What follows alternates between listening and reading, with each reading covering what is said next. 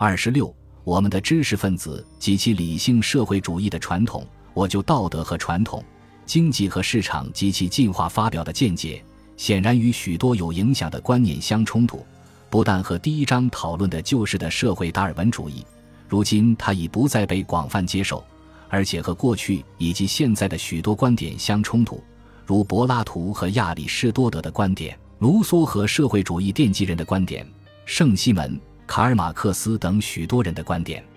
我的基本论点是，道德规范，尤其是我们的财产、自由和公正制度，并不是人的理性所创造，而是由文化进化赋予人类的一种独特的第二秉性。这种观点和20世纪知识分子的主流观点当然是对立的。理性主义的影响既广且深，因此一般而言，一个人越是聪明和有教养，他就不仅越有可能是理性主义者，而且还会持有社会主义观点。我们在智力阶梯上攀登得越高，我们越是与知识分子谈话，我们就越有可能遇到社会主义信念。理性主义者大多数有可能既聪明又很有学识，而聪明的知识分子大都倾向于成为社会主义者。假如我可以在这里插入两段个人评论，我认为自己是有资格根据一些个人经历来谈谈这种世界观的，因为我多年来一直在进行系统的评价与批评的这些理性主义观点。也正是本世纪初塑造我本人世界观的那些观点，在这一点上，我和我这一代不信教的大多数欧洲思想家的情况是一样的。当时那些观点看起来不言自明，遵循他们似乎就是摆脱一切有害迷信的途径。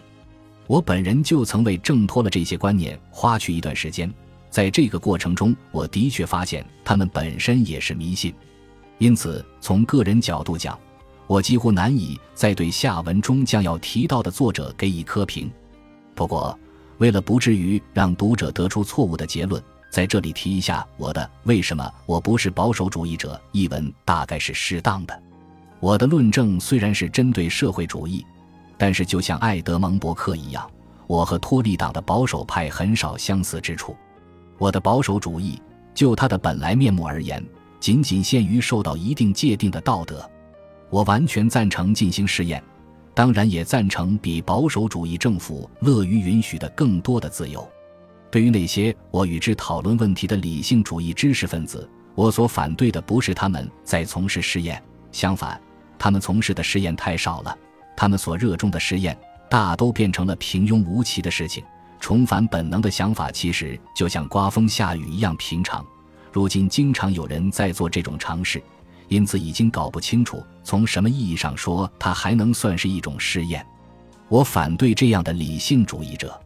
因为他们声称自己的试验由其性质锁定是理性的结果，他们用伪科学的方法论为这种试验乔装打扮，借此在有势力的人中间招兵买马，让极为可贵的传统行为方式受到无端的攻击，从而使他们自己的试验避开世人的审查。理智的人倾向于过高的估计理智，倾向于认为我们必须把自己的文明所提供的优势和机会一概归功于特意的设计，而不是对传统规则的遵从。要不然就是认为我们运用自己的理性，通过对我们的任务进行更为理智的思考，甚至是更为恰当的设计和理性的协调，就能消灭一切依然存在的不可取现象。只要认识到这一点，我们当初因为看到聪明人倾向于成为社会主义者而生出的诧异，也就会烟消云散了。这种思想倾向会让人不由自主地赞成对经济进行集中计划和控制，而这正是社会主义的核心。当然，知识分子要求对他们希望做的事情一概要有所解释，对于恰巧在他们生活于其中的社会里起支配作用的行为方式，他们会因为其来历不明而不愿接受，这会使他们和默默接受现行行为规则的人发生冲突，或至少是瞧不起他们。不难理解，他们也会希望同科学和理性结盟，同过去几百年里自然科学取得的异乎寻常的进步结盟。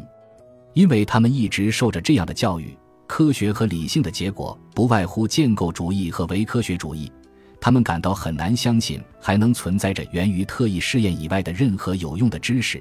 或者承认他们自己的理性传统之外任何传统的效用。一位出色的史学家就曾以这种态度写道：根据定义，传统几乎只配受到谴责，它是一种令人好笑和可憎的东西。根据定义，巴里曾想利用分析性的定义，把道德和公正变成不道德和不公正。塞顿沃森在这里也想对传统采取同样的措施，用严格的定义把它变成英语谴责的东西。我们在第7章还会谈到这些词，这些新说法，现在还是让我们更贴近地考察一下事实吧。这些反应都不难理解，但是它们后果严重。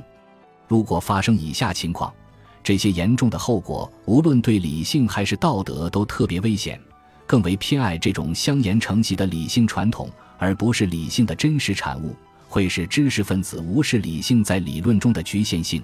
不考虑由历史信息和科学信息组成的世界，总是漠视生物科学和经济学之类有关人的科学，使他们对我们的传统道德规则的起源和作用做出错误的解释。